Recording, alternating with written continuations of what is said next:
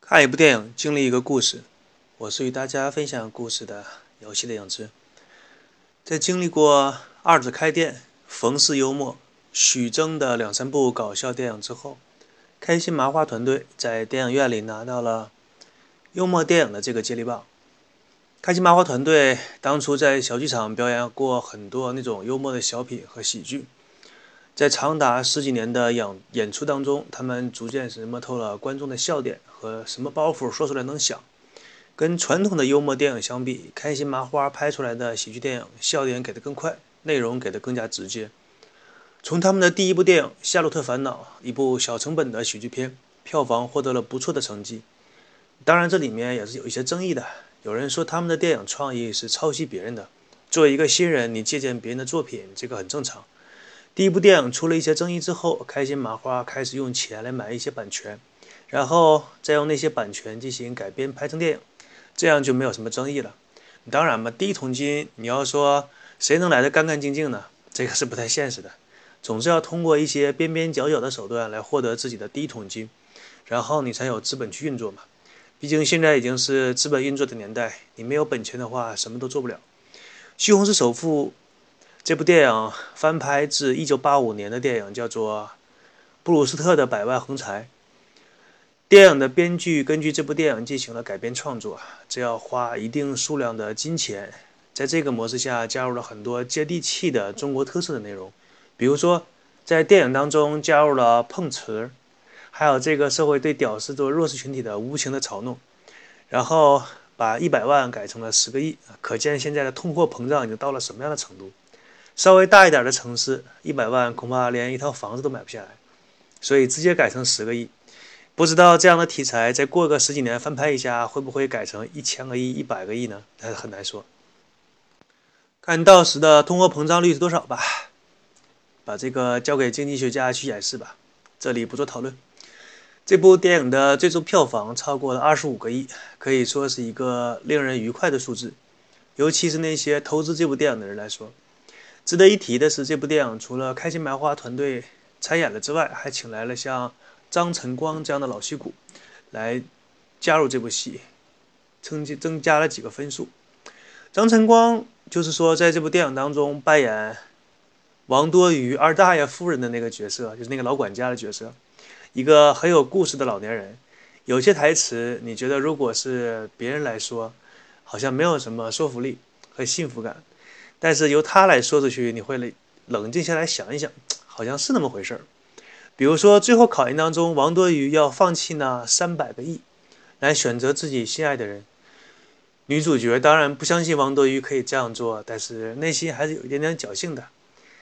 那个老管家说，他说了一句让人思考的话，然后又给了那个女主角一些希望。他说：“金钱是冰冷的，爱人的手是温暖的。”在这个物欲横流的社会当中，很多人听到这句话之后，相信脑海当中能够出现一万多句反驳的话。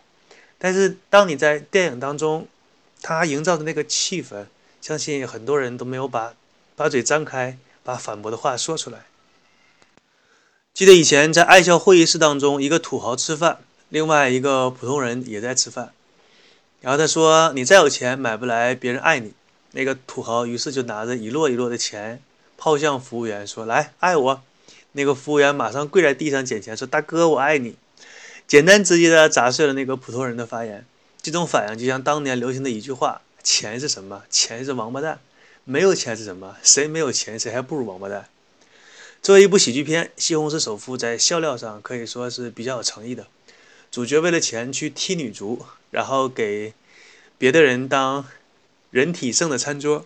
啊，这个提到这一点呢，可能很多观众没有注意到，那个人体盛的时候，那些顾客通常来说都是四五十岁的中老年妇女。这一点其实拍摄的还是蛮现实的。作为女性来说，她们的荷尔蒙分泌的年纪跟我们男性完全不同。男性一般是十几岁的时候开始分泌荷尔蒙，到三十岁以后就开始逐渐下滑，而女性身体分泌荷尔蒙却是说从三十岁开始，到五十岁之后才开始向下滑，可以说跟男性是完全不同的时期。国外的相关相关的机构曾经做过一个这样的调查，说女性如果是也是十几岁开始分泌荷尔蒙，恐怕就没有那么多淑女，也没有矜持这样的词汇了。同样，这也解释了为什么很多搞婚外恋的女性通常都是三十五岁到五十五岁之间，因为这个年纪是女性荷尔蒙高潮，却是男性荷尔蒙的低潮期。她们在这个年纪有着自己的生理需求，而老公自己不能满足，这就只能自己出去想想办法。关于这个年纪出轨的女性，在坊间流传着一句比较搞笑的话，叫做“三十如狼，四十如虎，五十坐地能吸土”啊，大家自己理解一下。明白了这个生理常识之后，再看一看那些吃着。人体剩的中老年妇女，你就可以明白他们为什么这样做了。很多时候，一件事情就像硬币的两面，处于不同阶级的人只能看到硬币的一面。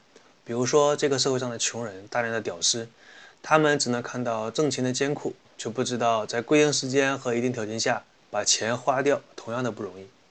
为了做到把钱花掉，这部电影当中的笑料还是让人能够笑出来的。比如说。那个快点快点把那些绿绿冒绿光的股票都买下来，跑步前进，你再不买就买不着了。一定要改掉吃饭要吃主食的恶习，记住吃龙虾一样能吃饱。这拉菲就是漱口水。除了这些让人开怀大开怀大笑的小段子之外呢，这部电影让我印象深刻的还有它的插曲。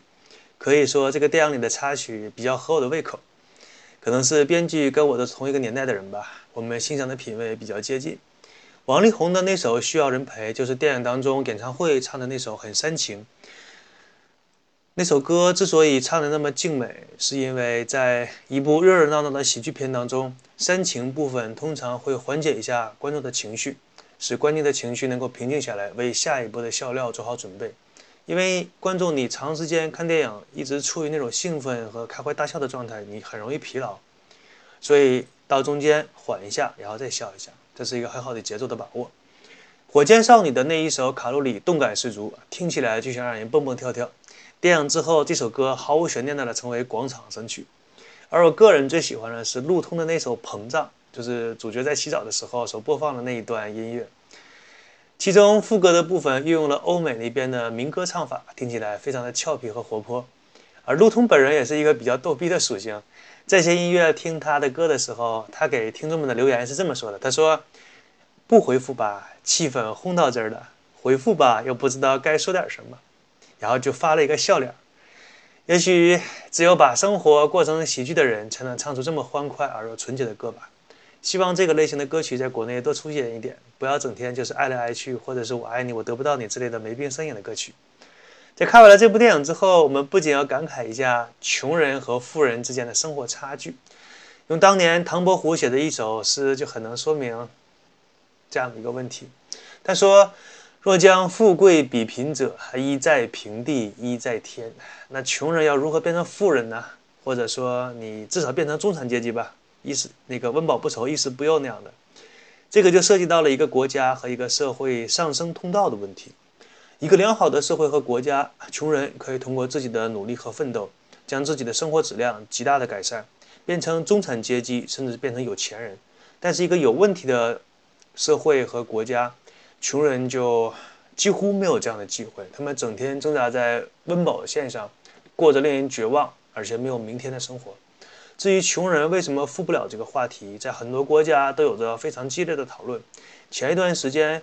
网上流行一种说法，叫什么“穷人思维”和“富人思维”，还举了一个恶心、恶心那个穷人的那个例子，说富人如果说你给他一个兔子，他就会把它养起来，养兔子下兔子，最后办了一个兔子场来卖钱，让自己富起来；而穷人，你给他一只兔子，他就会把兔子吃掉，所以穷人就会继续穷。这个话题呢，你听起来好像有些道理，但是你仔细想一想，就特别的不讲理。养过宠物的听众，大家都知道，你养过一只宠物，你需要给它清理毛发，然后给它洗澡、买食物，还要给它弄个，你至少得给它弄个窝住吧，弄个笼子什么的。得了病，你要给他治，这些都需要什么？都需要钱。那穷人本来就没有钱，他要如何把一只兔子养活呢？他养自己都快养不起了。所以说，穷人只能选择把兔子吃掉，这也是属于无奈之举。这一点就像社会上存在的一个问题。就是说，你想挣钱，先要投资，先投钱。那你没有钱，哪里来的投？哪哪哪来钱投啊？就是因为想挣钱嘛，所以你又本身就需要先投钱，这就很矛盾。你没有钱，你怎么去投钱？你没有资本的话，如何能挣到更多的钱？比如说，你知道很多世界名画啊，比如说什么书法之类的艺术品，过个十年能翻这个它的那个成本和利润能够翻上多少倍？十几倍甚至几十倍。但是这些东西跟穷人有什么关系呢？他们一张名画都买不起，所以说那个再大的利润跟他们也没有任何关系。所以这根本就不存在什么穷人思维和富人思维，只是存在你有资本或者没有资本。有钱的会变得越来越有钱，没钱的人想翻身就非常的困难。那么回过头，我们继续来说这部电影。当冯小刚开始拍摄《一九四二》和潘金莲这样的悲情片，而且影片在表现故事的时候拍得非常扭曲，这样观众看的时候就觉得特别别扭。而别的喜剧导演拍了一两部之后就开始转型，恨不得马上拍一部故事片，好像自己一瞬间就能变成什么大师和名导。我不想说这是一个浮躁的年代，但是每个人都渴望让自己进步的事情是个很好的想法。但是你向上前进的时候，是不是需要一个循序渐进的过程啊？你觉得你只不过是步子迈的大了一点，但是在别人看来，你就像个僵尸一样，一次跳两级到三级的台阶向上去。你这样一不小心没有跳好，就会一直顺着楼梯往下滚。突然间想起八十年代的一首老歌，很名和利啊，满天飞，世上的人儿到处追。希望有一些导演能够拍出来让我们开怀大笑的一些电影吧。这个世界需要欢笑。我是和大家分享电影故事的游戏的影子，欢迎大家收听我的节目，我们下一期再见，拜拜。